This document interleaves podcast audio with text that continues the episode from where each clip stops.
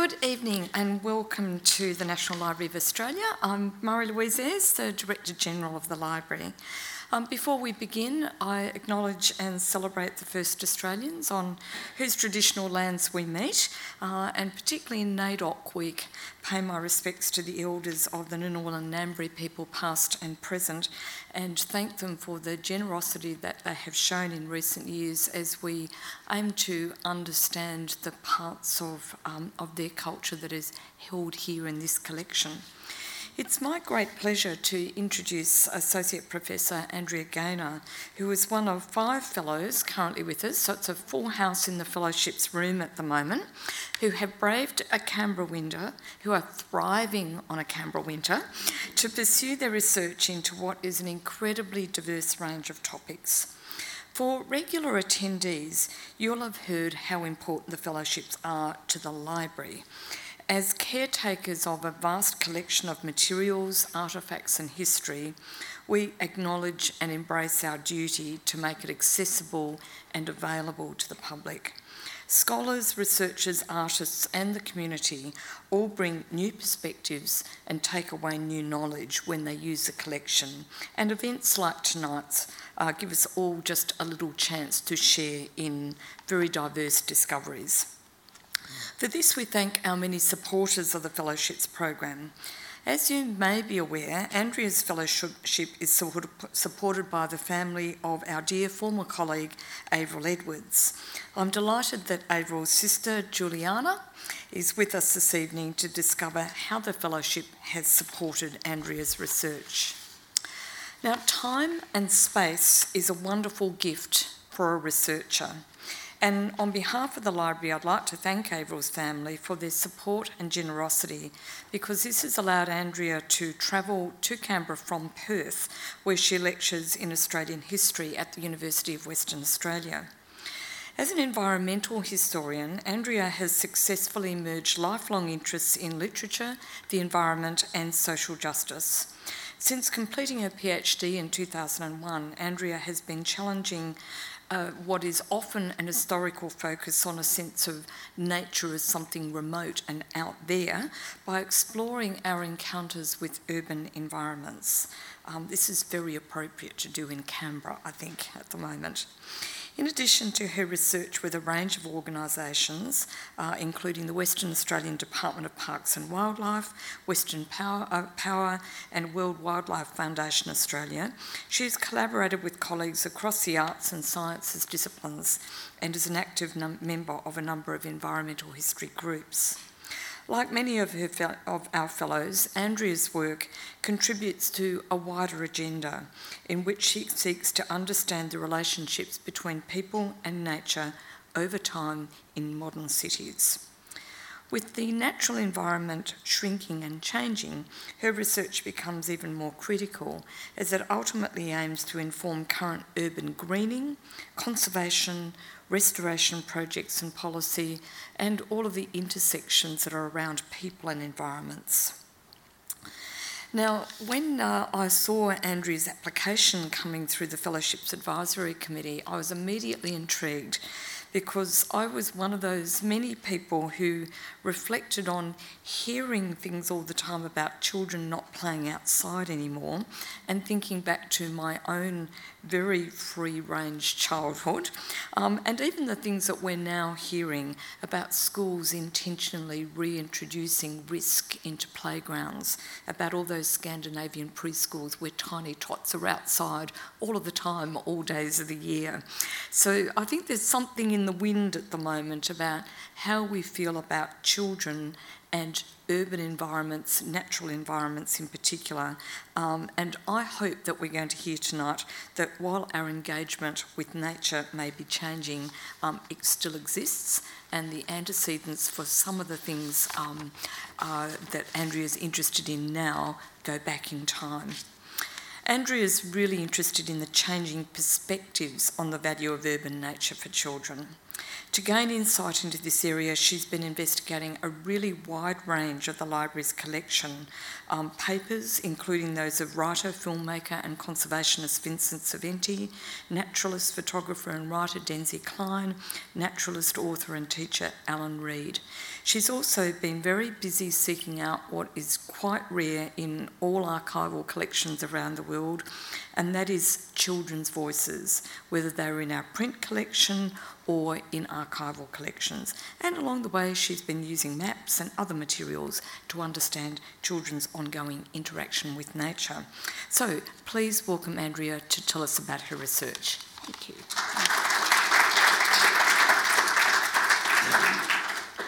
Thanks very much for that warm welcome, Marie-Louise. I'd also like to acknowledge the Ngunnawal and Ngambri people as the traditional custodians of the land on which we meet today, to acknowledge that they never ceded sovereignty and to pay my respects to their elders past, present and emerging. I'd also like to warmly welcome those people who are listening online. In 2005, American author Richard Louv published Last Child in the Woods, a book describing how American children were spending less time in nature with dire consequences for their health and well-being. This lack of contact with the natural world was leading to what Louv termed nature deficit disorder, involving negative moods, behavioural problems and reduced attention spans. A follow-up book details the benefits of vitamin N, or vitamin nature. Louv subsequently established a US-based children and nature network with a catch cry, No Child Left Inside, a sort of building on the No Child Left Behind program of the Bush administration. In Australia, Louv's book and related work has spawned a range of initiatives from adventure playgrounds, bush schools to a nature play network with branches in each state and territory. Now, while it's hard to see the downside of such initiatives, it strikes me that the movement is lacking in historical context beyond a generalised narrative about the decline of nature and children's access to it. Now, there is, of course, a great deal of truth in that story. Studies in the US and UK have shown that urban children's independence and freedom to roam, including within wild places, has been dramatically reduced within just 3 to 4 generations. In Australia, which has been urbanising rapidly over the same period, the contrast is probably even more dramatic. Certainly, the National Library's holdings of school and local histories provide abundant evidence that Australian children had greater freedom to roam and greater outdoor time even 20 years ago than now. Research in sociology and geography tells us that the causes of the change are multidimensional, including the increase in car traffic, parental anxiety, and the increase in scheduled activities out of school time. However, as an environmental historian, I come to the issue with different questions and perspectives.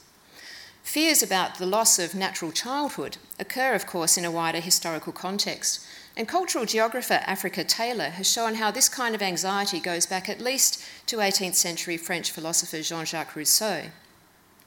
So for more than 300 years, Western societies have been periodically declaring the innocence of natural childhood to be threatened, usually by new forms of communication. So for Rousseau, it was books. Now, Taylor makes a compelling argument for the problematic nature of a romantic conceptualization of the special relationship between children and nature.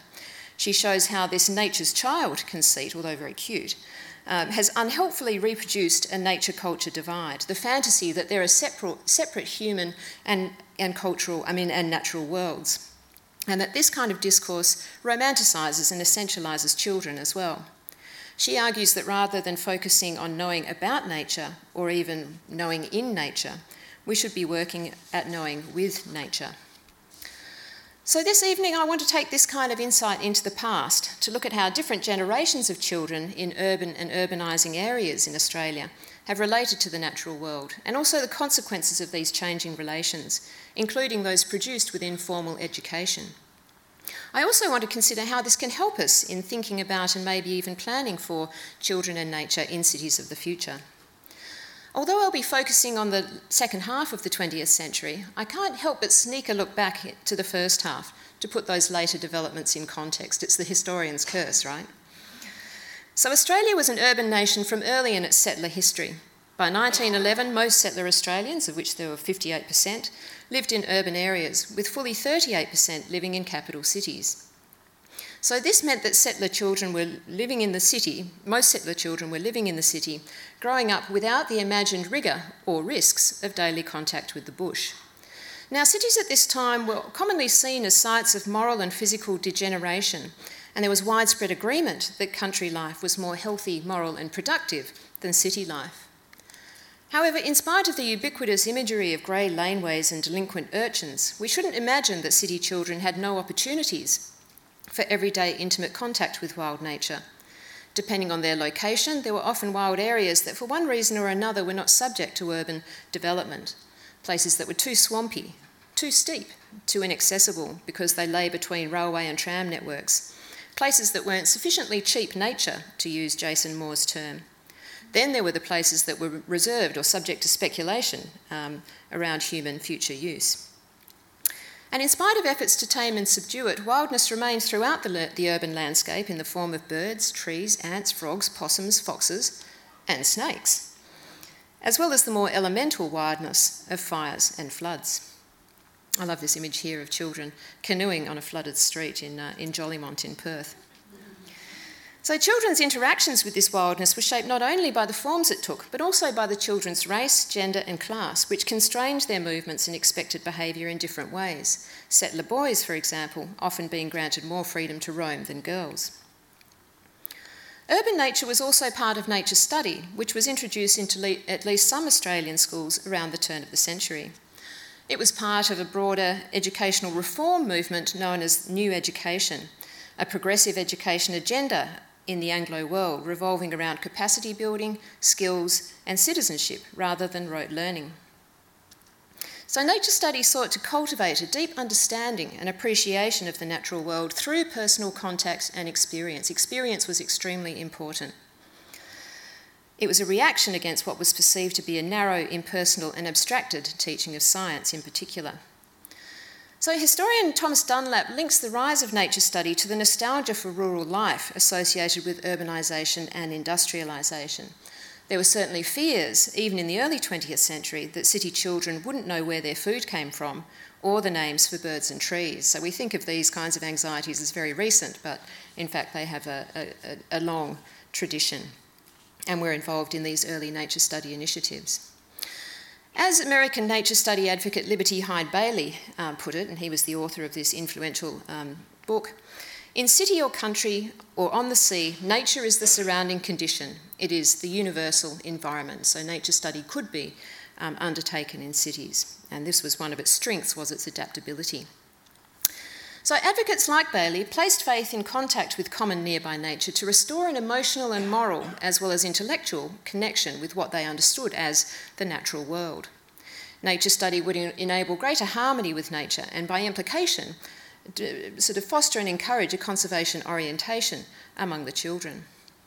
Now, the first major nature study textbook in Australia, produced by John Albert Leach in 1922, defined nature study concisely as, quote, a process whereby common things and events acquire a meaning. So the meaning of apples, for example, was to do with the scattering of seeds. Common things also acquired meaning through naming, and a key aim of Leach's approach was to ensure that children acquired a vocabulary of nature, essential for them to be able to bring nature into their social worlds. Oops, sorry, missed that one. So this is a page out of Leach's book where you can see everything is carefully identified and also sketched in a rather lovely way. So, though occupying only an hour a week, Leach had high hopes for the subject. It would produce ideal imperial and national citizens, self-educating and with superior powers of observation and reasoning. It would provide education for leisure, particularly for the working class, because, as Leach put it, individuals with a love for bird, flower and open fields shun street corners. So a very particular idea of nature and where it's found here and who should be engaging in its study. In light of what Leach calls the increasing, quote, strain and tension of city life, remember this is 1922, it would also, quote, relieve tension by enticing city dwellers to the country. Leach wrote, the weekend habit is already a feature of modern life. Hundreds of city toilers and professional men pay weekend visits to the country. Back to nature is their cry. So here are some of them, possibly also a city woman in the foreground there, picnicking at Royal National Park, near Sydney in 1925. But already you can see in 1922 we come across what's one of the enduring tensions within nature study between the ideal that nature can be found everywhere and the notion that real nature can only be found with the assistance of a train or increasingly an automobile. Another nature study textbook, published in Sydney in 1934, took the idea of nature everywhere to extremes. Here, wildness could be found and curiosity cultivated in the most unlikely places. So we see they looked at the incinerator, which attracted a particular kind of visitor, animals, birds, dogs, and the chief among insects being the fly.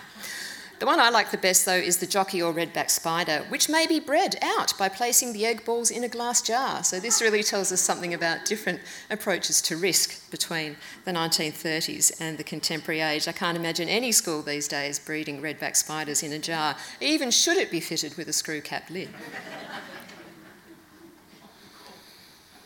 So, nature study presupposed a conventional settler relationship with nature, involving separation between human domestic and natural worlds, although they are blurred in the school ground in this case. But for some children, urban bushland was home. This was the case for some families evicted from their homes during the Great Depression, for example, who lived in camps in remnant bushland, in parks, along rivers, and beside wetlands, or at the urban fringe. And the Aboriginal people encamped in such places on a longer-term basis. Work by Denise Cook, Heather Goodall and Alison Cadzow provides insights into the often precarious lives of Aboriginal people, including children living in bushland camps and near rivers in Perth and Sydney, respectively. While some middle-class parents and white parents and teachers saw their children as too removed from nature, Aboriginal children's increased access to the urban wild nature was a corollary of inadequate housing and widespread discrimination. And of course, it did nothing to structurally remediate this situation, although it did provide opportunity for a form of escape from those conditions, and also for Indigenous people to pass on cultural knowledge. Formal nature study materials in this period rarely mention Aboriginal people. Perhaps in passing, a discussion of nardu or bogong moths might indicate that these were valued Indigenous foods. However, this was generally done in a way that suggested that these practices were lost traditions. As such, nature study is also a settler discourse that worked to marginalise Aboriginal people and knowledge, at best overlooking settler privilege and the illegitimacy of claims to Aboriginal country. It's only much later, in the 1990s to 2000s, that Aboriginal knowledge and understandings are valued within environmental education, which, as I'll discuss, is the kind of successor to nature study. Now, another branch of nature-oriented activity for children spanning the 20th century involved the Gould League. And the Gould League was instigated by a Victorian state school teacher, Jessie MacMichael, who in 1908 suggested that a society should be formed similar to the Junior Audubon Society of America, in order to arouse Victorian children's interest in birds. The idea took root, and at a meeting that involved representatives from the Education Department, the Royal Australian Ornithologists Union, and prominent naturalists in Victoria, the League was established. Its aims were to build up a community that would, from personal experience, again emphasising experience, fully recognise the economic as well as the aesthetic value of birds, and so would voluntarily protect them. Children joined by paying a penny and taking a pledge to protect native birds and not collect their eggs, and also prevent others from injuring native birds and destroying their eggs. So it was launched on the first Bird Day in Australia, 29th of October 1909. It enrolled 25,000 members in its first year, and they would have received a certificate something like this. So it grew very quickly.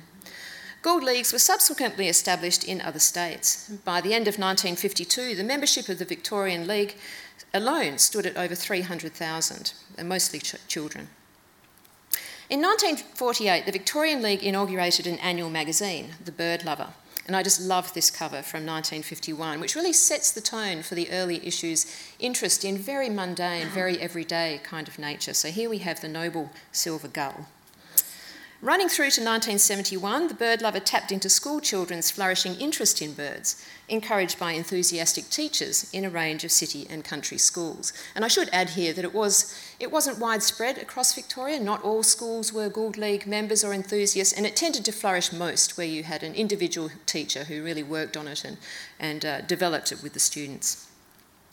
But I want to argue here that the Gould League was different to conventional nature study. Although it was framed in similar ways and much of its literature was conventional natural history, among its diverse practices were habits of observation and accommodation that encouraged children to collectively and individually develop sustained, ongoing and intimate relationships with local birds. The first few issues of The Bird Lover are dominated by contributions from adults, but increasingly the pages feature contributions from child members of the League. So these form part of those rare and revealing insights that Marie-Louise referred to earlier. Some of these were most likely submitted for publication at the behest of teachers, though many are notes and observations from the bird clubs that children ran, usually by themselves and at their schools. They included drawings and paintings, observations, essays and poems, as well as reports on league meetings and excursions. Now, children's contributions in the late 1940s and early 1950s tend to be quite descriptive accounts of bird behaviour, an exercise in empathy that might involve implicit comparison between bird and human habits. For example, in 1951, B. Yee of Camberwell South described the process by which a white-plumed honeyeater and pallid cuckoo came to sit together on the clothesline as foster parent and youngster.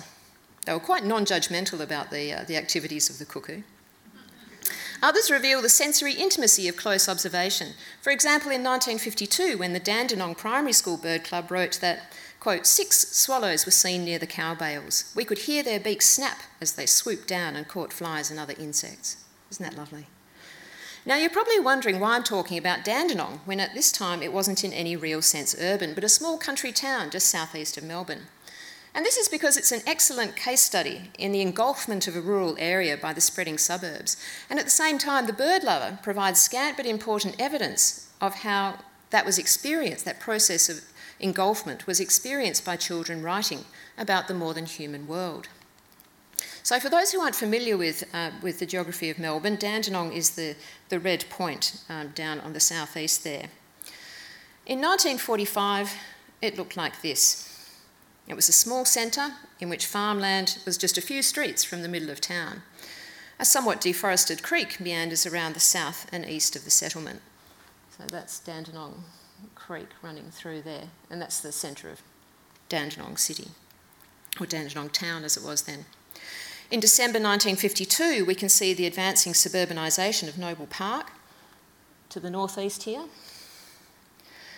And we also have a flavour of at least some parts of the creek from this souvenir booklet from the 1950s. So from the air, it looks like it's quite sparse, but in fact, it did provide sufficient habitat vegetation for a range of birds and for kinds of discovery by children and others. While I wasn't able to locate any aerial photographs from the 1960s, this real estate poster from around 1961 gives a feel for the anticipated transformation. So you can see there it's promoting the certainty of big profits for present buyers because the population is spreading. This is an area that is about to become urban, so you can buy now and capitalise on the rising values of your block. By 1975, Dandenong had all but been engulfed by Melbourne. So we can see the contrast between the 1950s and the 1970s. It's a really quite rapid process of change. So let's go back, though, to the 1950s. At this time, children from Dandenong submitted observations and studies for publication in The Bird Lover. One of these was a 1957 study of spur-winged plovers by two of the Grade 3's club's chief observers, Linton Hayes and Noel Mitchell. It begins. Down near my home by Hammond Road are many spur-winged plovers. I've been watching them for the last month. The next observation is, today I was very close to the quarry where they live. This quarry is really a rubbish tip, and the plovers live in the rough pebbly ground around it. Unperturbed by this less than bucolic habitat, the young authors then go on to describe the nesting habits of the plovers and how they feed, raise and protect their young. The following year, The Bird Lover featured two pages of observations from the Grade 4 Bird Club at Dandenong, so the same cohort of children, which included more on the plovers, as well as albino starlings, kookaburras, goldfinches, scarlet honeyeaters, red-capped robins, mistletoe birds, swallows, yellow robins, brush wattle birds, and mudlarks. Most were recorded in a spirit of scientific inquiry, though attachment creeps in. For example, in Kevin Brown's reflection on the goldfinches, I love to hear their twittering as they fly among the tall thistles. Thistles, mind you. Another item noted that In Dandenong, there is a caged bird club, and the members of the Gould League are not going to join it. It is cruel to have caged birds, and they should be set free. So they had very definite ideas about these things. The wild birds are understood as part of the local community. The two scarlet honeyeaters are seen on a grevillea in Ronald Street, the red-capped robin in a low bush at the back of our place, the mudlarks in the school grounds, and the mistletoe birds down the park. While there are threats, from cuckoos and butcher birds to flooding, these are seen as part of great cycles of life and death. Just a few years later, however, things start to change. In 1959, there's still an acceptance that people and nature coexist in relation to each other, or with each other. One observation from that year starts, "Down near the Heinz factory, I often see blue herons standing in the swampy ground," and finishes, "The herons walk very stately in the factory grounds. Perhaps they are copying the Heinz aristocrats, the factory's marching girls." One student notes the yellow-breasted robin's resourcefulness in using pieces of newspaper in its nest. But among the usual non-judgmental observations of the local kookaburras, starlings and seagulls was this story, apparently from the whole 4A class at Dandenong State School. I actually truncated the story for purposes of time, but they basically talk about how a farmer established a sanctuary on his land, but it was now being encroached upon by suburban development. It finishes, "We notice that bird life is getting scarce as the land is being used for houses. We could well do with a sanctuary. Why should we have to go to Healesville to see our birds?" Many of the observations from subsequent years continue to reflect a spirit of scientific inquiry in which bird behaviour is observed and its meaning speculated upon. Increasingly, however, the observations are not from the local district but further afield, starting with, "We went for a drive." And there is gradually increasing awareness of ecological deterioration. In 1964, Jennifer Leach, then attending St Mary's Primary School in Dandenong, wrote a feature on the Rufous Whistler, concluding with a sense of loss amid the everyday suburban landscape. And I quote, "As the housing spreads, we have to go further into the gullies to hear the Rufous Whistler. But this year I saw one on an acacia by the banks of the Dandenong Creek behind the football ground." So this is a pertinent observation. In the context of urbanisation, birds are generally categorised as urban exploiters, urban adapters, or urban avoiders, and the Rufous Whistler is indeed an urban avoider. So among at least some of the children, there was an awareness of the consequences of urbanisation and a sense of sadness and anger at the loss of familiars, our birds, though this sat alongside an ongoing interest, even delight, in the local birds that remained, be they kookaburras, starlings, or white-plumed honeyeaters. There were also more observations from places further afield, from holiday houses, from visits to country relatives, or just drives to nearby national parks or nature reserves. The increasing mobility, while providing opportunities to see different species, could not compensate, I think, for the loss of local birds with which to develop close and sustained relationships.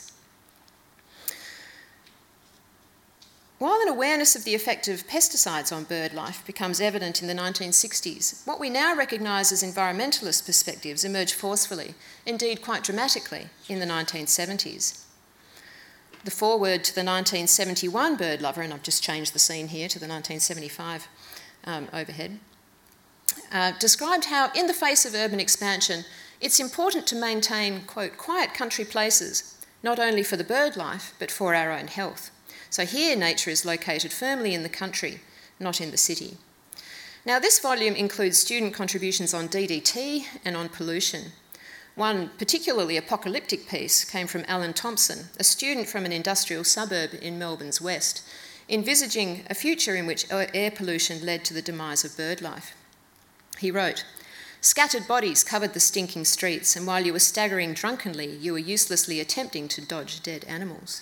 A very vivid, apocalyptic imagination of a future. In the same issue, the St Gerard's Dandenong North Bird Club reported that they were studying the birds on their school ground and planting trees, so doing local work, but they also suggested that members could go to Churchill Park, Dandenong Creek or Frankston, quote, "to get photos of where birds live, and that parents would be able to drive 5 or 6 children from all upper grades to these places to get photographs." So, in the space of fewer than 2 decades, the imagination and experience of nature for Dandenong children had been ruptured. Once an enduring local otherness It was increasingly objectified, with local nature seen as lost or vulnerable, and value increasingly placed in more remote, unsullied places. Alongside these changes, however, relationships with the non-human urban adapters continued. Now, over this period, Dandenong was a solidly working-class labour voting place, so it's interesting to contrast the experiences and perceptions of Dandenong children with those of the Hawthorn Junior Field Naturalist Club. Based in Melbourne's established Middle Ring northeastern suburbs, the origins of the club date back to 1943, when it was established as a subgroup of the Victorian Field Naturalists. The National Library holds a near-complete set of the Hawthorn Junior's newsletter, The Junior Naturalist, from its first issue in 1965 to 1997, and the publication subsequently continued and is now online after the Hawthorn Juniors became the Melbourne Juniors. In the 1960s, the Hawthorn Juniors met every second Friday of the month. The youngest member was 3 years old, but the most numerous and active members were in their early to mid-teens. Most came from the middle-class eastern suburbs. From 1968, the juniors chaired the meetings, and throughout this period they were responsible for organising all of the content for the newsletter and compiling and producing it.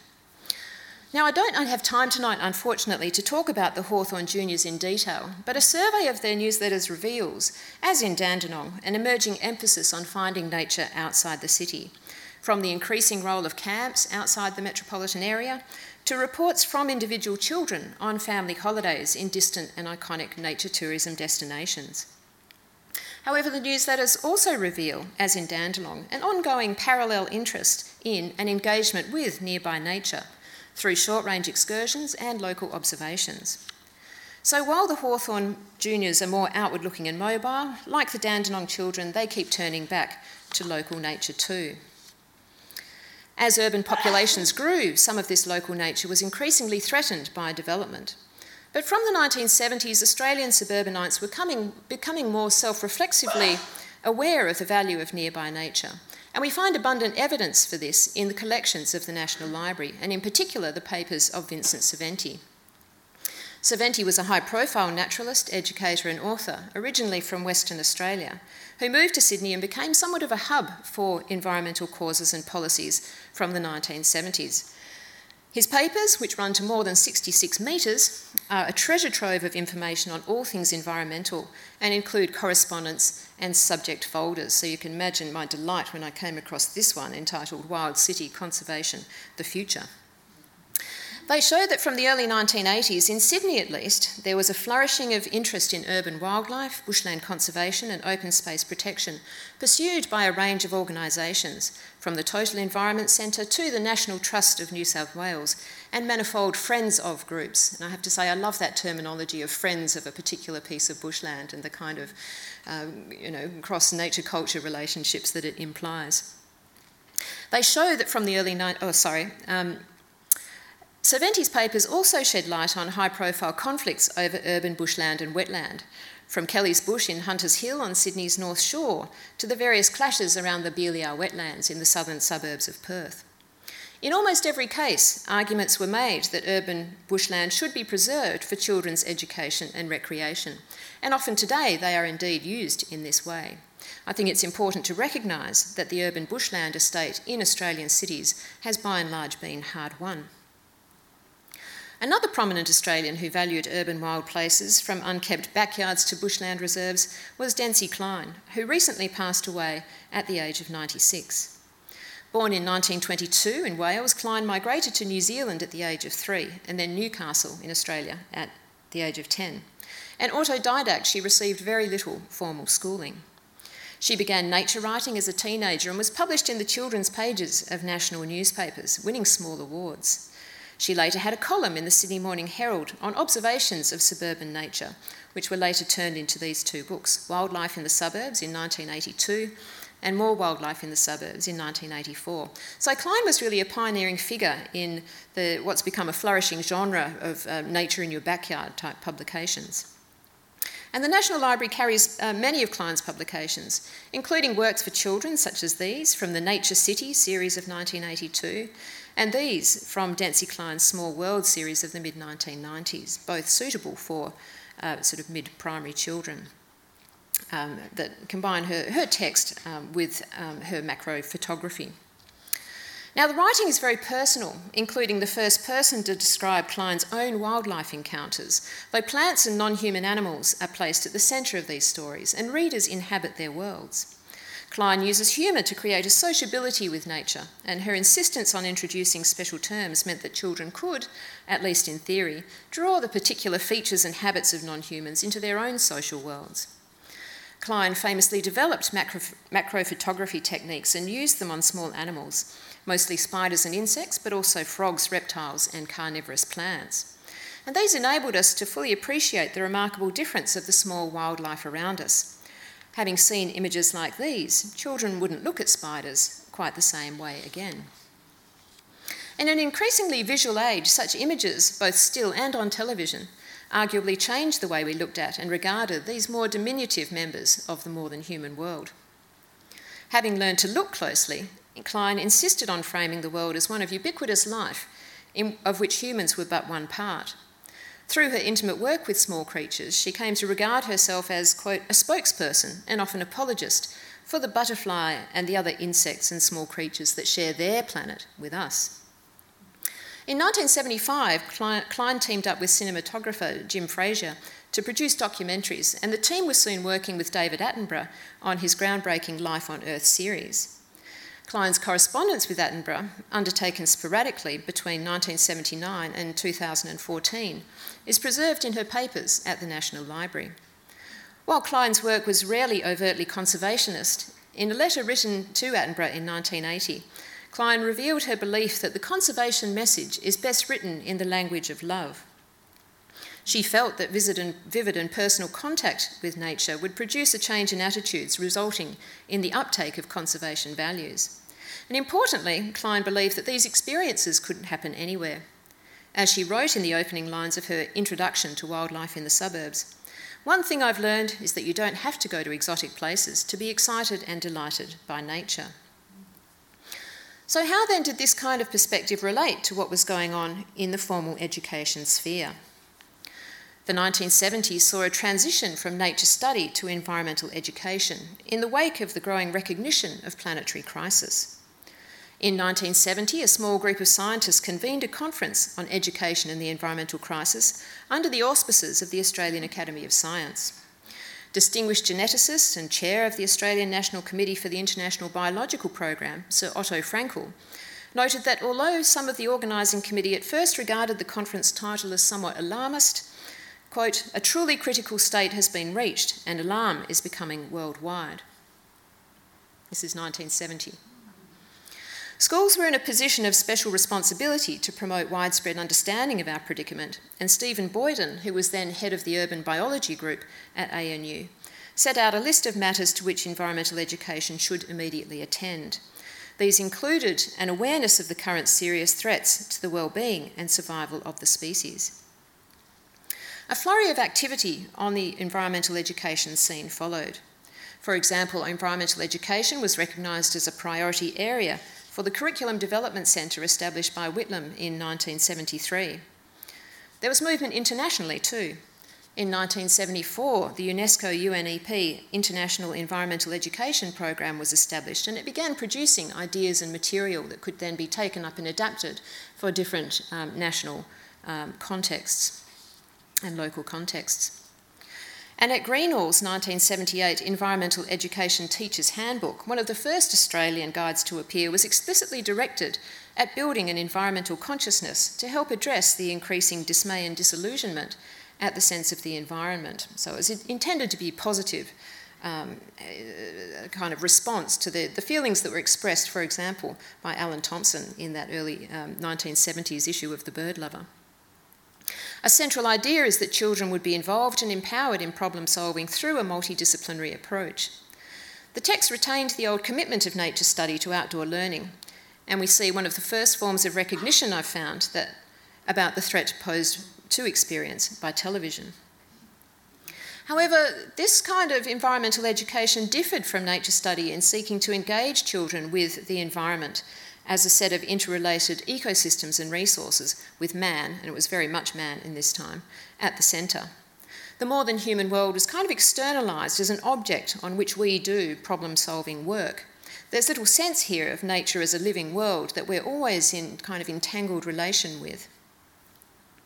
But as always, there was diversity in approaches to environmental education. For example, there was more continuity with some facets of the old nature study regime in the 2001 New South Wales Environmental Education Policy for Schools, which declared that environmental education also has a spiritual focus, emphasising an emotional and sensitised response from people, not only in their appreciation of the wonders of the natural world, but making them feel at one with the environment. Also like nature study, however, environmental education for many years continued to lend weight to settler identity and denial of Aboriginal sovereignty.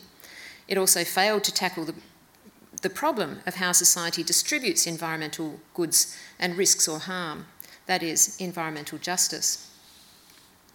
And what of the Gould League?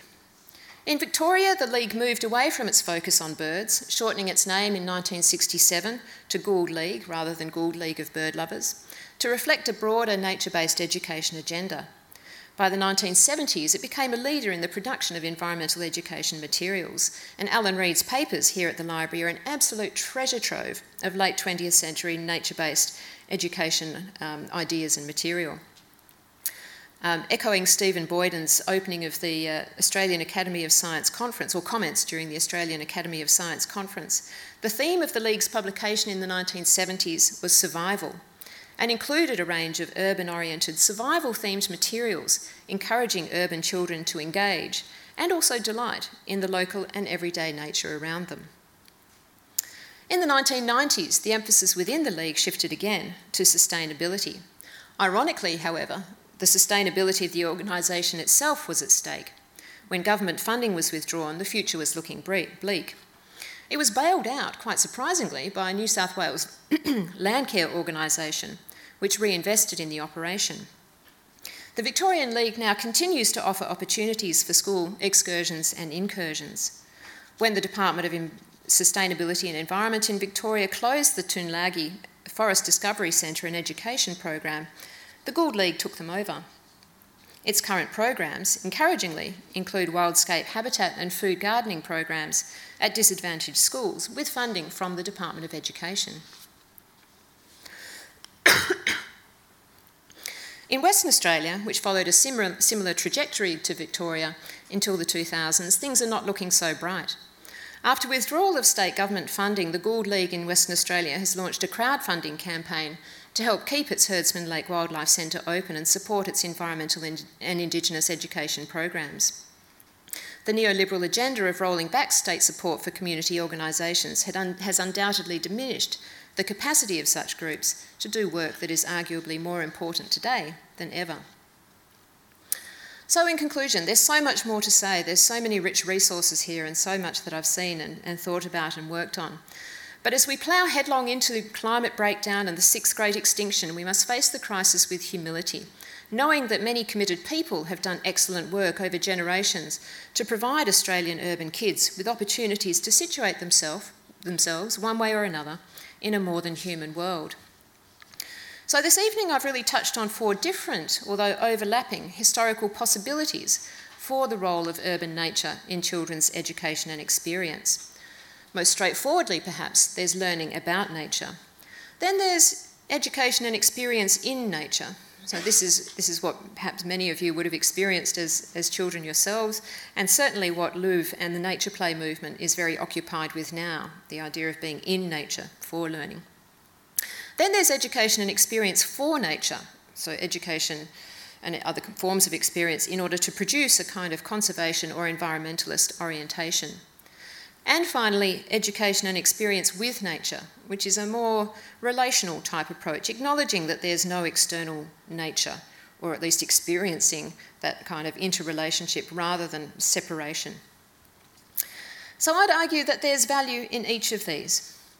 In terms of learning about nature, well, this has been a principal objective of nature study and environmental education within formal school curricula, and also of nature-based organisations like the Gould League. Science, of course, is a very important way of knowing about the world, and to the extent that nature study and environmental education has fostered scientists who have helped us understand the needs and vulnerabilities of non-human nature and the human effects on it. That is, of course, a good thing. This kind of learning has often been about more than science, though. Nature study, in particular, was ideally conducted across different learning domains, including the study of literature and art, although I think the evidence suggests that in many schools it defaulted to a kind of science curriculum. This approach has also maintained concepts and terms that we humans need to bring nature into our social worlds. There's a direct relationship between our vocabulary and our ability to both collectively and individually have ideas about things. This kind of objective is being pursued in the UK by Robert McFarlane and Jackie Morris's collaboration on the Lost Words, which is a response to the Oxford Junior Dictionary's removal of a wide range of nature-related words from that dictionary in 2007. They became the Lost Words. Here in Australia, and with a more urban focus, we have a similar initiative run by a group of Melbourne-based scientists, The Little Things That Run the City, which very encouragingly includes an Indigenous element. You can see here that the darkling beetle is given its Indigenous name, and they collaborated with the traditional owners of Melbourne in identifying these terms and incorporating this knowledge. So I think that's a kind of model collaboration there. Then we have education and experience in nature, which is the focus of Louv and the Nature Play movement. So the nature study movement emphasised the importance of experience in nature. Indeed, there's often a not-so-hidden subtext in nature study works that the whole thing is just a pretext to get out of the classroom. The science seems to be showing that this approach is indeed beneficial, and indeed it doesn't matter so much what is being done, so much as long as it's being done outdoors. Now, framing of the benefits of nature for humans in medical terms, as Louv does with his concept of nature deficit disorder, is obviously strategically useful. It's hard for people to say no to health, to good health. However, in the long run and in today's neoliberal context, it risks the further objectification and indeed commercialisation of the non-human world in order to develop human-centred spaces that fulfil the criteria for a dose of nature. There's a contradiction here also in that a pattern of instrumental, use-oriented approaches to nature has been an essential precondition of its over-exploitation. It's what has led us to the present crisis in many ways. We also need to recognise that children's access to nature has not historically addressed the disadvantage faced by Aboriginal communities and other marginalised groups, although it has perhaps ameliorated it somewhat. More generally, we could argue that all education and experience is in nature. There is no externalised nature devoid of culture, so what is it, then, that makes us bundle up certain organisms and spaces, call them natural, and pursue them? It's now more than 20 years since environmental historian William Cronon elaborated The Trouble with Wilderness. Cronon controversially argued that the concept of wilderness is a threat because it denies its own history. It encourages us to escape rather than work to find solutions to environmental problems. It reproduces the human-nature divide and overlooks Indigenous occupation and land management and nature knowledge. And it makes us inclined to dismiss everyday local nature in favour of the grand sweeping landscapes of wilderness. Over the period I've looked at, we see some evidence of this increasing turn to wilderness, or at least nature further afield, more dramatic, less humanised, among those most concerned with the environment, although curiously this has occurred in parallel with an increasing impetus towards caring for local, often somewhat battered and beleaguered, urban environments.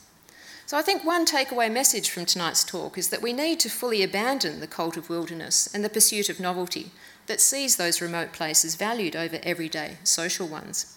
We need to look after and extend hospitable places for nearby urban nature and properly support and value that work. Now, I want to deal with 3 and 4, the education and experience for and with nature together, because I think they're very closely related. So nature study and environmental education have always had conservation and environmental responsibility as part of their respective goals, so they're for nature. And they've pursued them in part through learning about nature and learning in it. It's gratifying to see environmental education in Australia also finally starting to engage with Indigenous perspectives and acknowledge their importance. Now, those who are calling for a return to nature study and intimate engagement with nature within school curricula need to recognise that while necessary, it's not sufficient for a more sustainable future. But in the pages of The Bird Lover and the other treasures held within the National Library, we also see the possibility and potential rewards of experience with nature, the development of close and sustained relationships with the non-human wild others whose worlds we share. I'd like to finish by thanking very much the National Library and the family of Averil Edwards, and Juliana's here today, as Marie-Louise said.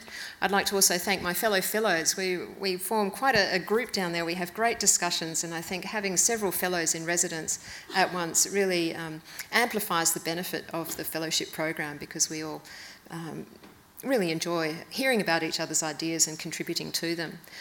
Also Emily Gallagher, Bernadette Hintz, Katrina Anderson and Paul Tranter. And thank you to all of you for coming along. I look forward to your questions.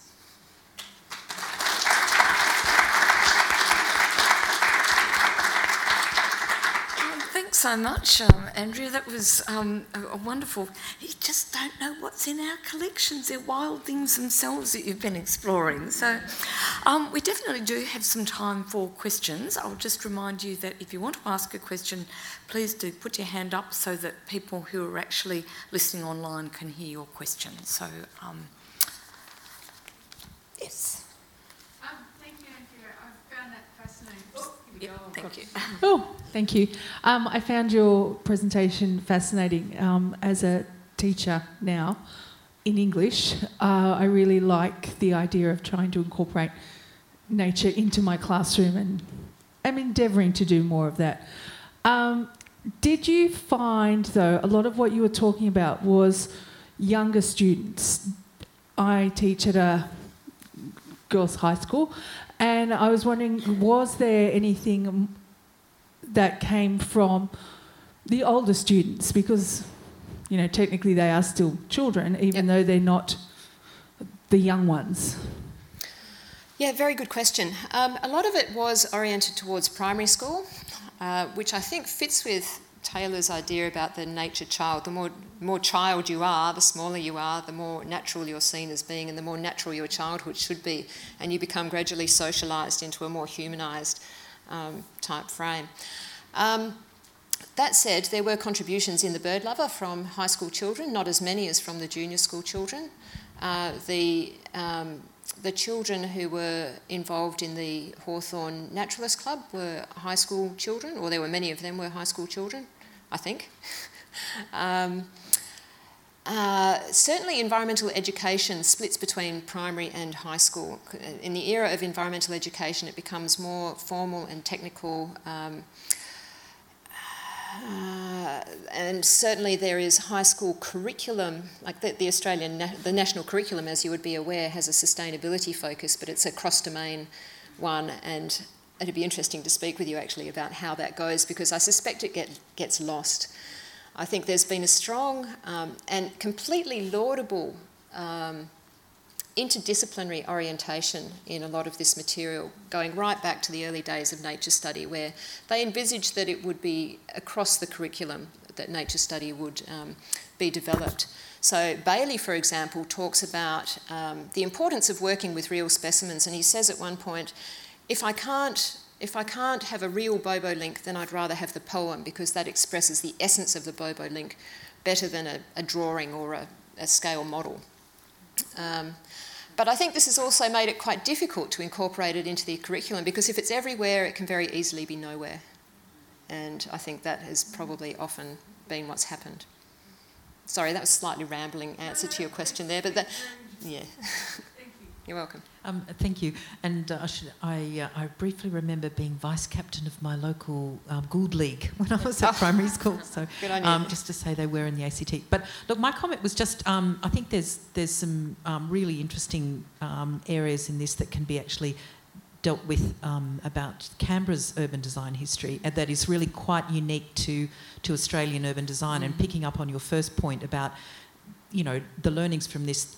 From your work that relate to design for urban spaces, there's a really rich area of study and interest around the way that the Canberra suburban landscapes were designed so that a child would have this very intimate connection with the bush. And I mean, certainly that was my experience.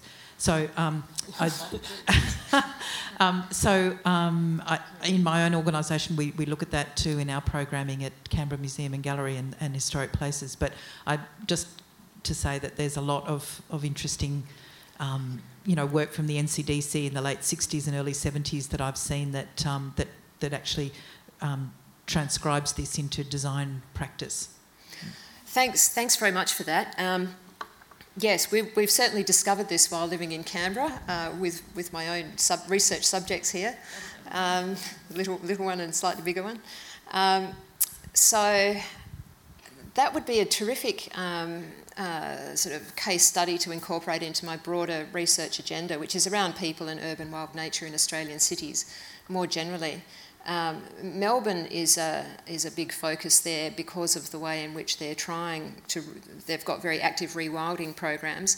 I'm interested in Perth because, unlike Melbourne, it wasn't so much of a greenfield or a brownfield city. So it's being built largely on bushland rather than on agricultural land. But Canberra would be an interesting case study again because of its later development in an era in which people had different attitudes towards or ideas about the environment or nature, contrasting them and maybe even doing something to contrast outcomes among children in Canberra as opposed to different suburbs of Melbourne and Perth would form a really interesting historical study, perhaps in collaboration with an actual educationalist scholar, maybe planner as well. Could be a really interesting interdisciplinary project. Yeah, thank you. Hi Andrea, thank you for your presentation. I just had a question. You mentioned at the start about structured activities and unstructured play, and I was just wondering in those earlier references that you were talking about in the Gould League, whether you heard that voice of unstructured play coming through when kids were talking about where they went and where they hung out, and if you could notice any changes when they were talking about driving to places or doing things. Was that a voice that was coming through or change? It's very difficult to get to those unstructured play experiences, certainly outside of memoir. So there are school magazines or school histories rather, in which past students reflect on their childhoods and their play outside of school hours. But it's something that they tend not to write much about, whereas it's the more directed kinds of engagement that you get through the formal education stuff and through the Gould League material. So I guess there are far more sources in the education domain than in the unstructured play domain. That's really quite hard to get to. I have found some evidence of that. But I think in the case of the Gould League, there's a bit of crossover.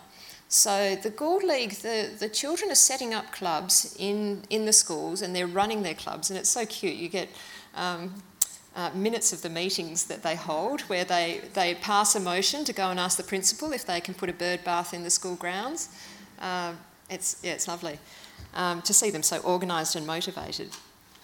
But I think that some of them are also, they decide to really take it on, and it's something that they do, and it bleeds into their leisure time in a way, and sometimes that then feeds back into what they write directly to the Bird Lover, directly to the Gould League, or in their school time.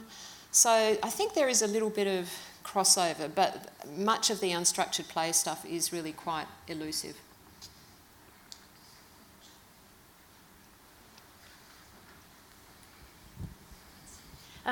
There's a recent book called The New Wild. I think it's Fred Pierce. Are you familiar with that? No. Okay. So it's not written about Australia. Presumably he's American. Mm-hmm. And I have it in my pile. I haven't read it yet. But what he's saying is if... I'm just wondering, it's actually a question about attitudes to feral species and how that's changed or how that's influencing particularly now. I guess I'm interested. Yep. He's saying if they adapt really well, right, if they mix well and don't cause problems, then we should just accept that. But he's really looking like that's not something I see being talked about in Australia, but it's more if they're doing well, let's like start appreciating the pigeons and things, not... yeah. That's a really interesting one. And I guess that's part of what I was trying to say about the 1950s. It's a lot more ecologically innocent in a way. So if students do write about pigeons, they write about all kinds of things. They write about starlings. You know, I come from a state where we still shoot starlings at the border, right? So I was quite surprised to see that they were treated with such acceptance. It was seen as okay to love these outside birds as well, these interlopers. It's with the environmentalism of the 1970s that those species become persona non grata and are not accepted as readily. It's difficult insofar as, say, the rainbow lorikeets in Western Australia. They do take the habitat of the local birds, but what are you going to do?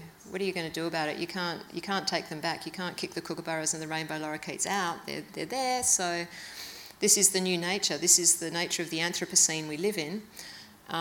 I think that we need to be strategic about trying to ensure that there is sufficient habitat, that there's space for the more beleaguered species as well. I'm not saying we should give up on blackberry eradication in certain places. However, in some places, blackberries have been shown to be protective habitat for some native animals. So I think we are starting to rethink the feral native kind of division and the values that we place on that, and question why we value certain species over others and whether our thinking about something's feral or exotic, therefore it's bad, something's good. I mean, after all, most of us have come from elsewhere. We've got cultures from elsewhere. The most introduced animals in Australia are sheep, right? We're not questioning their right to belong, but they've probably done a lot more damage than a lot of the animals we call so-called ferals. Okay, well, I think we've run out of questions, but I'm going to take a moment to say I'm sure that if there was a long-term study of the quality of children who grew up in Canberra bush, we'd be better. Okay. But listen, thank you very much for a wonderful talk tonight, Andrea, and I hope that you'll be able to join us afterwards for further talk up in the lobby and refreshments. I hope you'll also be able to come along to our next talk on the 17th of July when Dr. Ashley Barnwell will be telling us about her research in our amazing collection of self-published family histories in search of secrets. So I think that will be a good one as well. But please join me in thanking Andrea for a fantastic talk tonight. So thank you. Thank you, Andrea.